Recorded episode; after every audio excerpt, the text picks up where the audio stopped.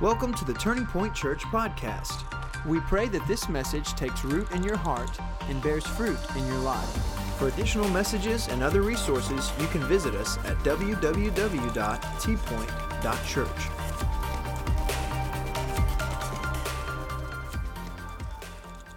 Praise the Lord. I'm excited about tonight. You know, when, uh, when I was growing up, um, I never heard any, any sermons at all about prayer and fasting. And uh, I think a lot of uh, Christians think that uh, prayer and fasting is something that they used to do back in the Middle Ages or even before that. Um, but uh, a lot of people uh, are afraid to hear about it because it, it hurts their flesh, and pastors are afraid to preach on it. Sometimes I think it's uh, probably for pastors, they think it'd be just as profitable to get up in the pulpit and preach or preach uh, curse words rather than preach about fasting. But uh, what we need to do is get into this, and, and uh, I've got, a, I came up with uh, 10 benefits of fasting. And so I'm going to start out with uh, number 10 10 benefits of fasting. Now, this is profound, so you might want to write all this down. But uh, the first one is is time going too quickly for you? If time is going too quickly for you, then, then fast. How many of you think it goes real slow when you fast? We're, we're, we're about halfway right now on the fast, but uh, you know, we're over that Heartbreak Hill. How many of you know what Heartbreak Hill is? If you run marathons, you'll, you'll find out that Heartbreak Hill is that part of the marathon where you hit that breaking point, and most people quit at, at that point because it, it, they just feel fatigued to the beyond their, their uh, ability, and so uh, they, they quit. But if you can get through that, that place right there, it's all downhill from there. Everyone say, it's all downhill from here. Amen. Number nine, are you bored of food? You bored with food? Fast. How many of you know when you fast, you're not bored with food anymore? I remember the first time I fasted, I was in my, I think I was, yeah, I was about 20, 21. And uh, I never fasted before. So I decided to uh, give it a try. And I was, uh, at the time, I was a commercial printer, and we had a big plant where we were working. And uh, I was walking along, and I saw a dirty French fry laying on the floor. And I'll tell you what, that French fry looked so good.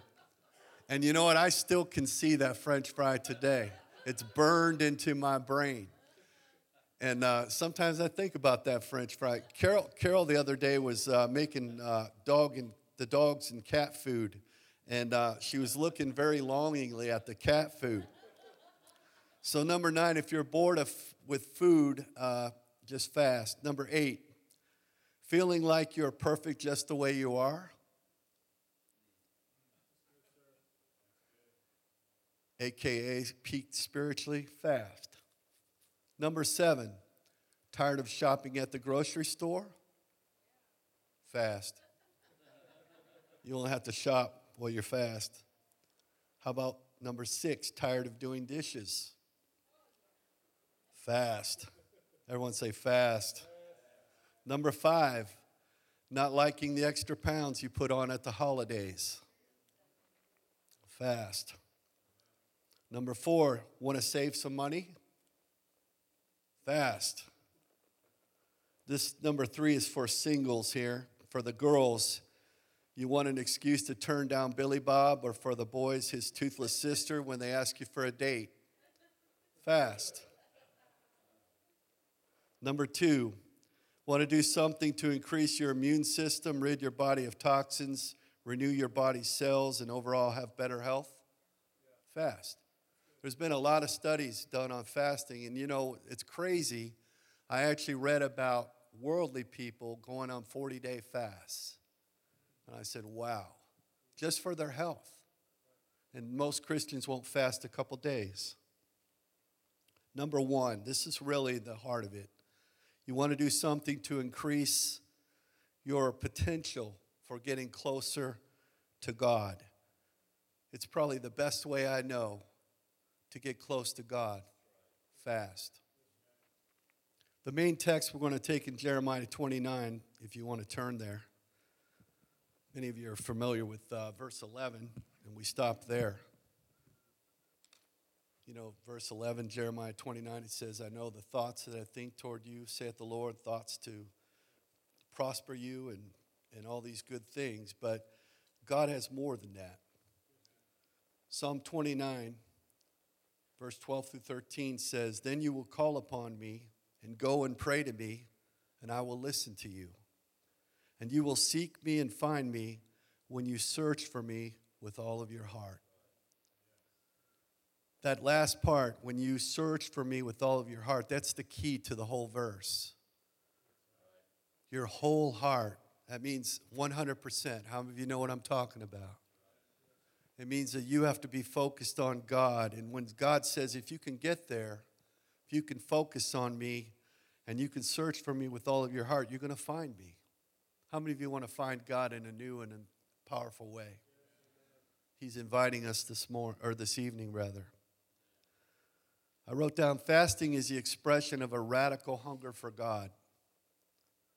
And if you're hungry for God, you want to fast because God is asking us to go after Him with our whole heart, and that's the best way to do it.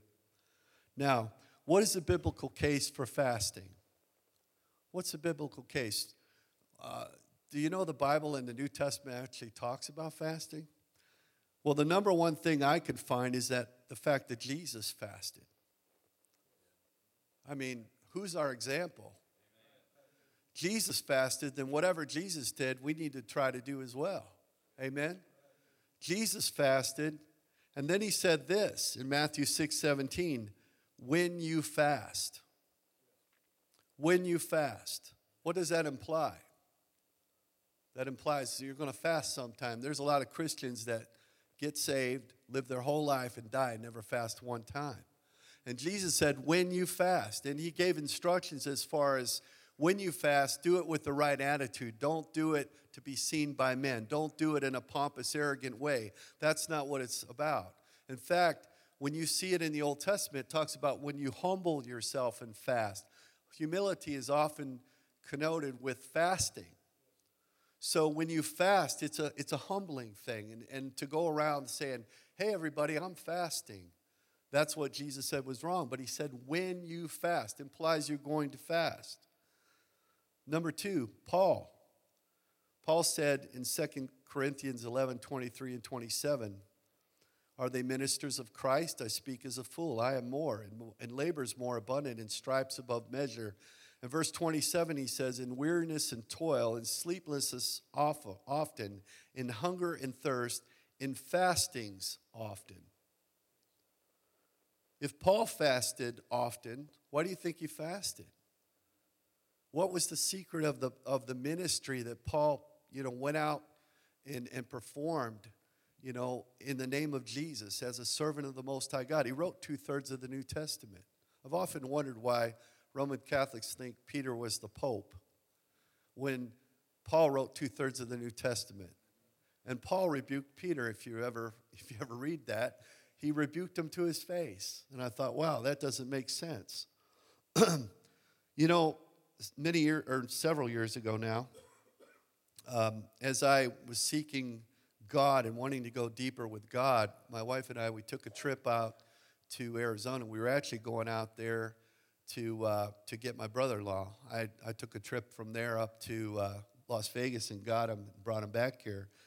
But when I went out there, uh, we met with some friends, and they said, "Have you ever heard of this book? It's called The New Atomic Power with God Through Fasting and Prayer by Franklin Hall. I said, never heard of it. Well, it was, it was written, I believe, in 1950, late 40s or early 50s, okay? And I said, never heard of it. They said, well, this is a fantastic book on fasting. And uh, they started telling me about it, and I read it for myself. And I found out that uh, the healing revival, if, how many have ever heard of the healing revivals? The healing revival was back in the 50s, and there were many preachers who went out. A lot of them took tents out. And you can get on YouTube today and you can pull up some of this. Oral Roberts was one of them. And, you know, you know, Oral Roberts, when he was older, he wasn't, he wasn't doing as much for God, you know, as he had done. But when he was a young man, he was on fire. And there were some great miracles that you can witness that's on videotape. And they say that the, the, the reason why the 50s revival of healing uh, even started was because of this book right here. They said this book went through the body of Christ and it went worldwide, and there were things that happened all around the world. It's interesting that uh, Billy Graham started his ministry primarily in the 50s, early, like 1950s, when he really took off.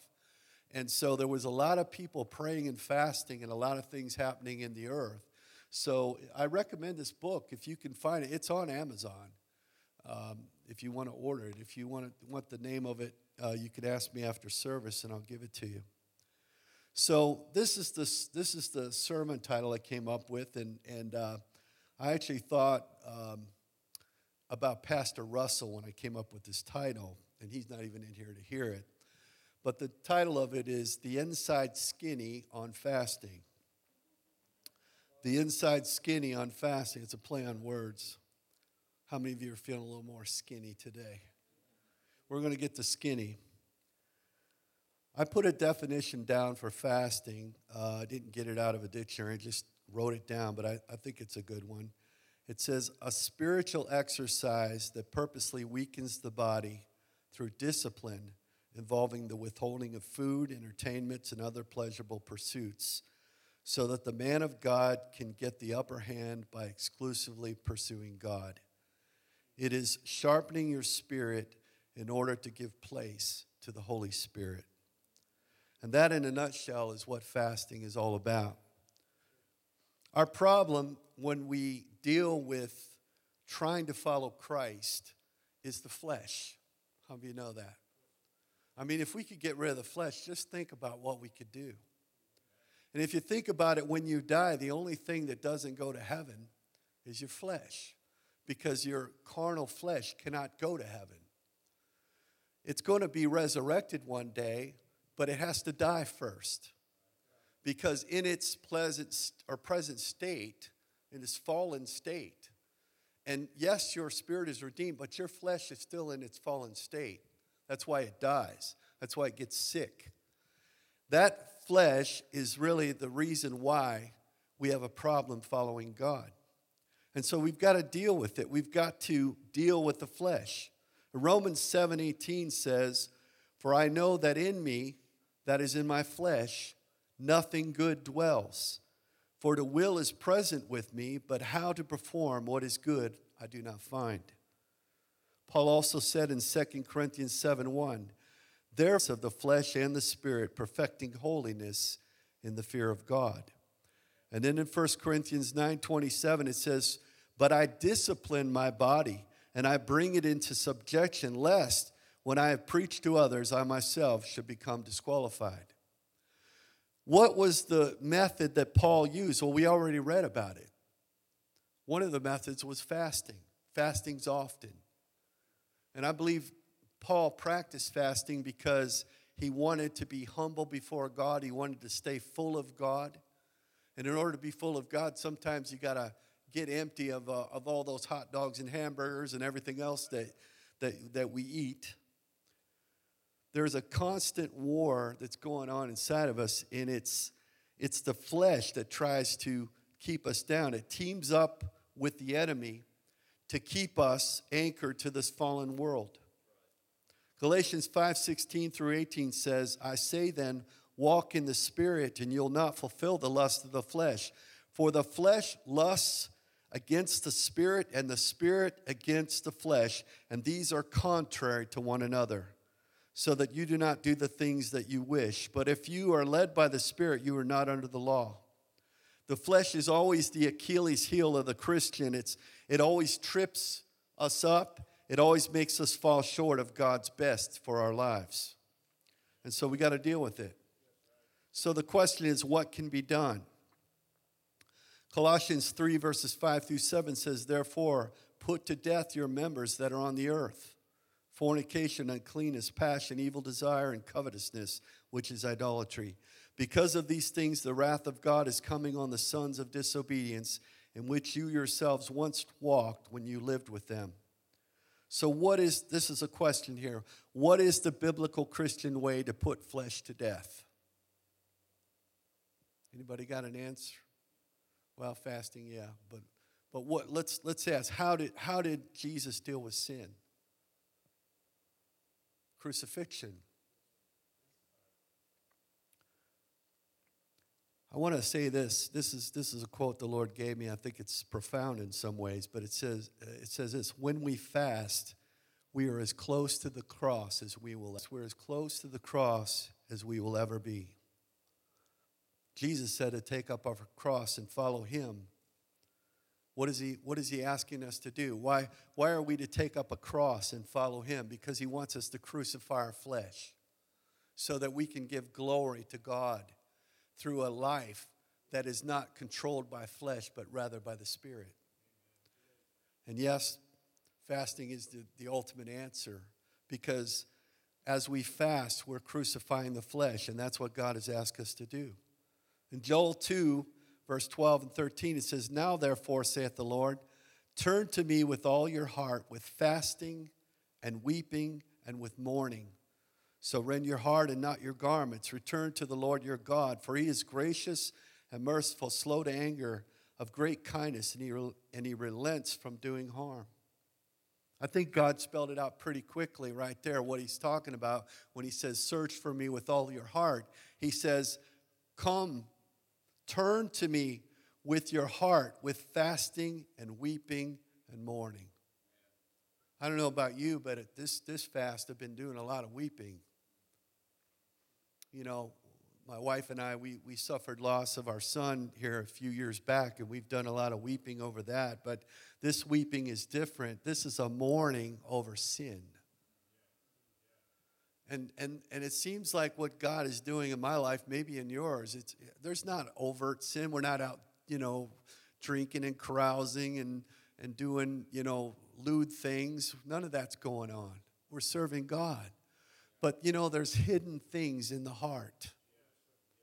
And as you fast, as you get honest with God, and that's what I, I ask you to do is get honest with God. As you humble yourself, the Holy Spirit will begin to bring up little things, little, little tiny things. You know, the Bible says the little foxes spoil the vine. It doesn't take much to trip us up. You know, it just amazes me sometimes, you know, talking about being tripped up, how a little thing on the ground, maybe a, maybe a twig or something, I can hit that with my foot and fall down like a klutz. It's the same thing spiritually. It's not the big things that, that trip us up a lot of times, it's just a little thing, it's a little pride that comes up. Somebody gives you an evil look, and you think, well, you know, I'm not, you know, they're kind of scruffy, you know. What kind of job do they got? It's little things that, you know, come up inside of us, defense mechanisms, little prides, little angers. People ask you a question and you get, you know, kind of terse with them because you don't like the question. And God is asking us to begin to deal with these things and to mourn for them and ask Him to not only to forgive us, but to remove the inclination. Amen? A lot of times we're quick to ask God to forgive us, but how about going after the source of why we do what we do? And the only way to really get down to the root of it, you know, I, I have done so many things in life. You can ask me. I, you know, I was a commercial landscape account manager for a while, big commercial landscape company. I had to go to Ohio State, take courses, and get certified, and all this kind of stuff. So I learned a lot about that. I used to work on a farm, so I'm pretty good at knowing about plants. And I know one thing a lot of plants, if you don't get the root out, it'll come right back. And it's the same thing with us with sin. We can ask God to forgive us, and the Bible says in 1 John 1 9, if you confess your sins to Him, He's faithful and just to forgive you and cleanse you from all unrighteousness. And that will help you, but it won't help the world. And God wants you to help the world to see Jesus. And the only way for you to help the world to see Jesus is to get cleansed from your sin. Not just the sin on the surface, but what goes down deep. And God is asking us to get at it. There's a doctrine uh, that I've studied as of late called the doctrine of suffering, and I don't have time to get into it. There's some profound things that I could share with you about this. And there's a, there's a great understanding that God gave me years ago. I've never heard it preached by anyone else, but it was something God showed me which was profound about what Jesus did when he went through his temptations. And I'd like to share with you sometime. I don't have time. But in the doctrine of suffering, Hebrews 5 8 says this Though he was a son, yet he learned obedience by the things which he suffered. That is a profound verse. He was the Son of God. He was perfect in all his ways. There wasn't one shadow of sin in his life. And yet he learned obedience through the things he suffered. How many of us avoid suffering like the plague? We want comfort in America because we like to be comfortable. We like to be full. And there's nothing wrong with those things. But if we're comfortable in our sin or comfortable in our Christianity that's not perfected in Christ, that is sin. And that needs to be dealt with. If we're comfortable in our flesh, if we think we're all that, or we don't need to improve, then we're, then we're, we're not doing what God has called us to do. We're not getting down to the, the end of it where we can become more uh, bright as witnesses, more shining as witnesses to a lost and hurting world. How many of you believe that revival is coming?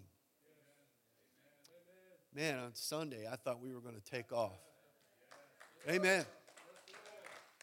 We're getting, we're this close.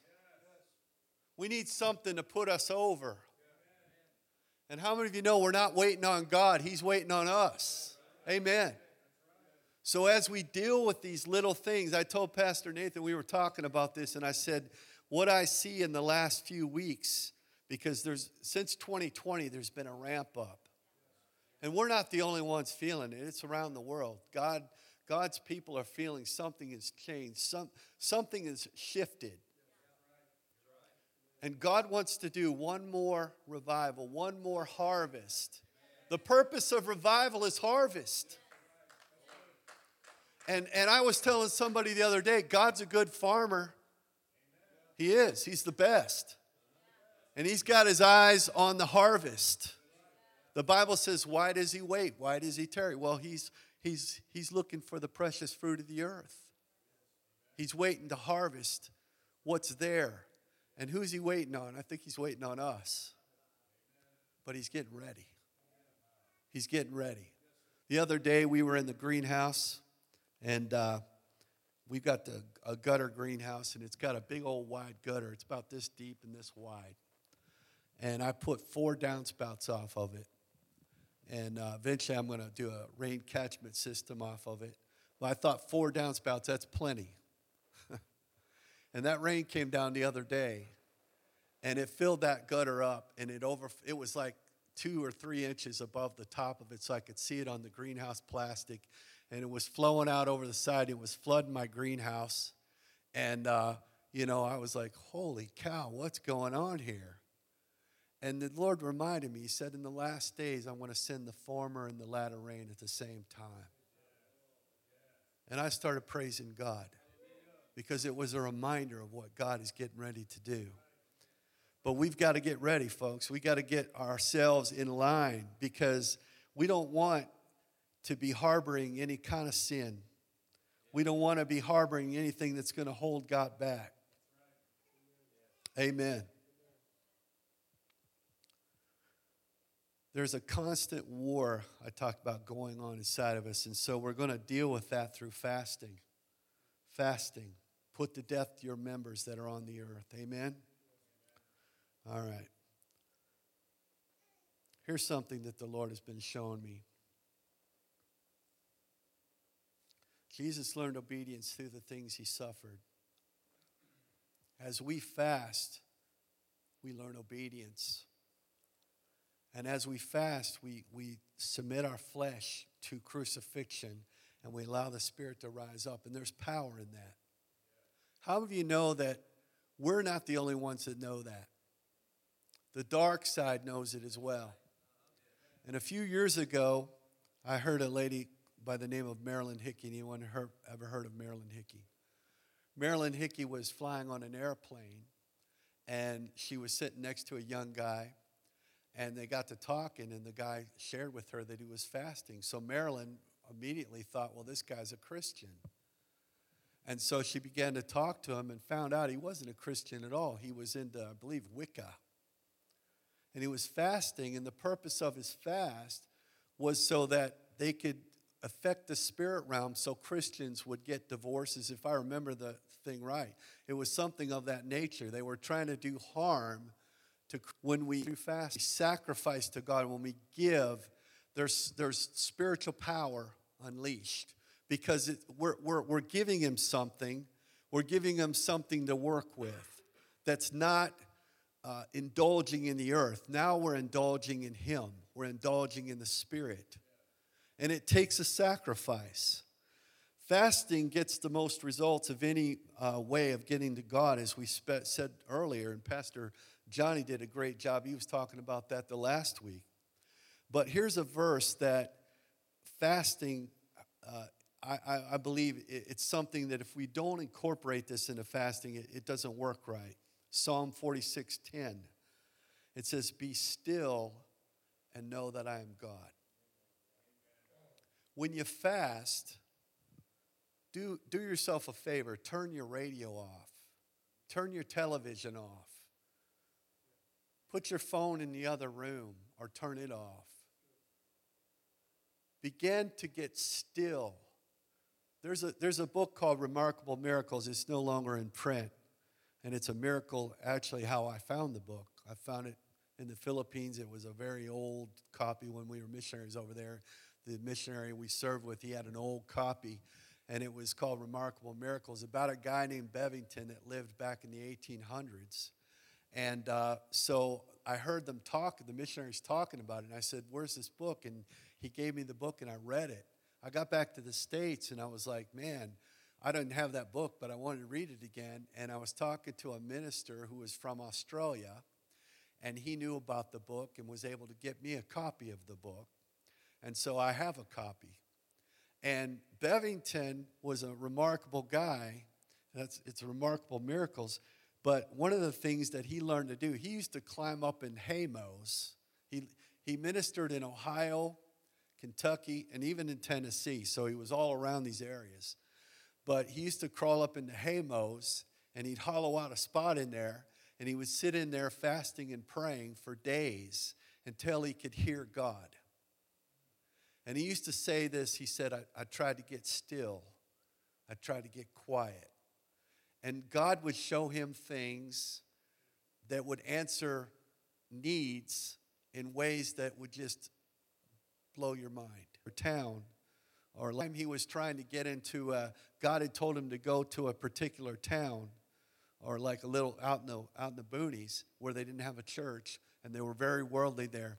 He told him to go there, so he went there. And Bevington shows up, didn't know what he was going to do, right? So the Lord says, you know, you, you need to do meetings. Well, he needed a place to do meetings. And they had a schoolhouse and so he had to get the trustee of the schoolhouse to give him the key so he could get in there.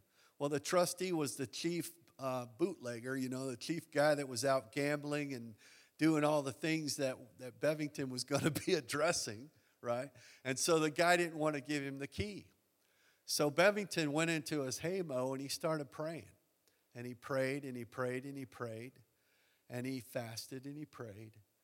And after, uh, I don't know how many days, he got this vision. In the vision, he saw a key. He saw the key go into the lock. He saw it turn. And he saw the door open up. And he said, when it opened up, it scratched the, the, the, the part of the floor where it opened up. He could see that where the door wasn't hanging right. And he heard it creak and he heard it scratch across the door and he saw it.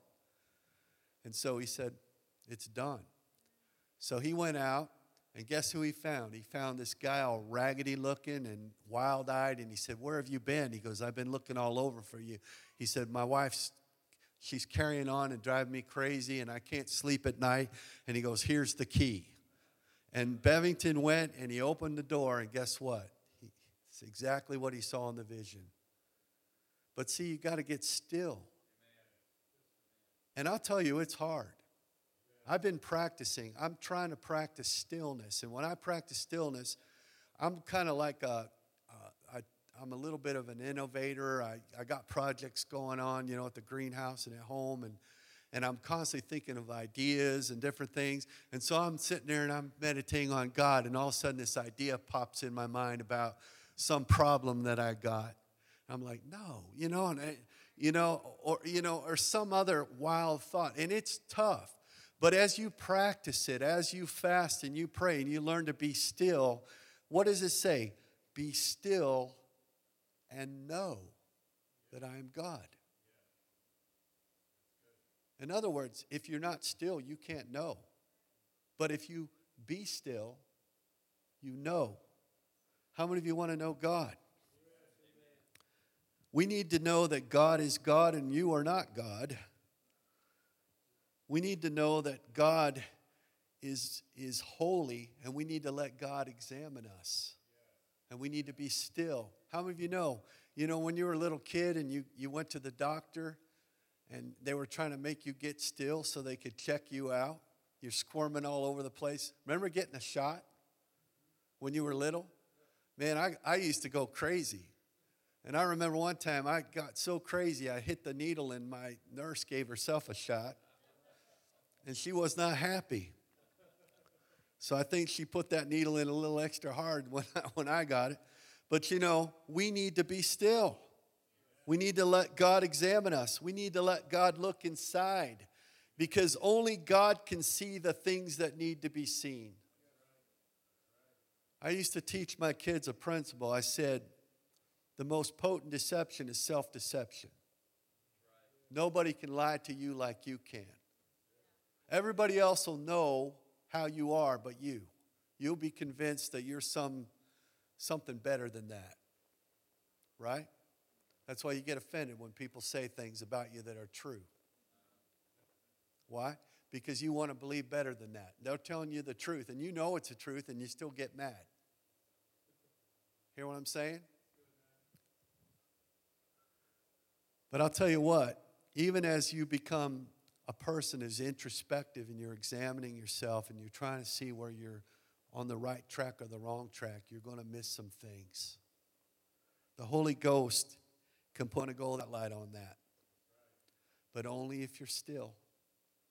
So if you want to go that extra mile for God, if you want to get that extra spiritual, you know, height in your life, you're going to have to go the hard way, and that's fasting. We need to get real we need to be sincere and honest, and we need to repent, and we need to let God heal hidden heart wounds. How many of you have wounds? Every Sunday morning, somebody's getting ministered about wounds. Did you know God could heal them and they could be gone? He could get down to the very nitty gritty of that wound. He could get the very last, you know, pit of that wound and fill it up. Praise the Lord. How many know God doesn't need your strength? He doesn't need your strength, He needs your weaknesses. Psalm 51, verse 17 says, The sacrifices of God are a broken spirit, a broken and contrite heart. These, O God, you will not despise. The more broken we are, the more God likes it. I'm not talking about broken by the world, I'm talking about broken by a humble heart of repentance. What do we need to do? What's the solution? We need to get weak. Fasting will get you weak faster than anything I've ever known. How many of you feel weak when you fast? You feel weak. 2 Corinthians 12 9 through 10, Paul said, And he said to me, My grace is sufficient for you, for my strength is made perfect in weakness. Let's say that together. My strength is made perfect in weakness. You want to be strong in the Lord? How many of you want to be strong in the Lord? You got to get weak. That's what the Bible's saying get weak. Therefore, most gladly, I will rather boast in my infirmities, that the power of Christ may rest upon me. Therefore, I take pleasures in infirmities, in reproaches, in needs, in persecutions, in distresses for sake. For when I am weak, then I am strong. Now you know why Paul fasted. It's a good thing. I'm up here tonight trying to inspire you. You know what? We're in, we're in the middle of this fast, and I love it. I love it. It's one of the best fasts I've ever been on. And my wife's telling me, she goes, I think I'm going to fast two days a week. And I'm thinking, whoa, Nelly, you know? But you know, that wouldn't be a bad thing. We need to do this while we're fasting, while we're getting weak. We need to have faith. Amen. We need to have faith. We need to believe that God's going to do something. Here's a verse to give you faith. But without faith, it's impossible to please Him. For he who comes to God must believe that He is, and here's the key, and that He's the rewarder of those who diligently seek Him. I want you to know this about God. If you're sincere, if you're going after God, you will not be denied. God is, God is not playing games with us. He's not playing, you know, uh, catch, catch the, you know, the, the carrot. He's the one that put the fasting idea into your brain, into your heart, because he wants you to pursue him. And as you pursue him, the promise is he's a rewarder of those who diligently seek him. He said, If you come to me with all your heart, you'll find me. You'll find me. And so we need to get our faith amped up. As we're fasting, as a church, we need to believe God for more of Him. We need to believe God for souls. Amen. Pray for souls. Pray that their eyes would be open, their ears would be attended when, when we give them the gospel, that they wouldn't turn away. And I can see in this live, they're starting to get more attentive. So if the church people are coming alive, that's the step that we have to have before the world comes alive. The world will hear the gospel when there's an anointing on you and on me and on the church. Pastor Nathan I believe Sunday was talking about the book of Acts. And when the rushing mighty wind came and God poured out his spirit on them, everybody took notice. And they wanted to know what's going on. Wouldn't you love it if they came to you and say, What's going on with you? Amen. Amen. Amen. Wouldn't you love it like Azusa Street when they had the they had flames coming out of the top of the building and the building wasn't on fire. And the firemen, the fire trucks came to put the fire out, and there was, there was Holy Ghost fire. And guess what? You can't put that out. Amen. No fireman on earth can put that out. Amen. Well, that's about it for tonight. Amen. I believe if we take this seriously and if we'll take steps, and, and you might say, well, it's halfway through the fast and I haven't fasted one day. Start now. Start now. And you know, if you can fast two day, two meals a day, three meals a day, it's up to you. You know, fast and get hungry. Get hungry. But not just hungry in your body, get hungry for God.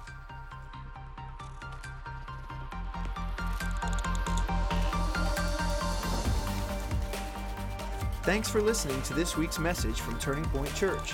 To stay connected, we invite you to subscribe to this podcast and follow us on social media. If you're in the Middle Tennessee area, we'd love for you to join us for a Sunday or midweek service. God bless you and have a wonderful week.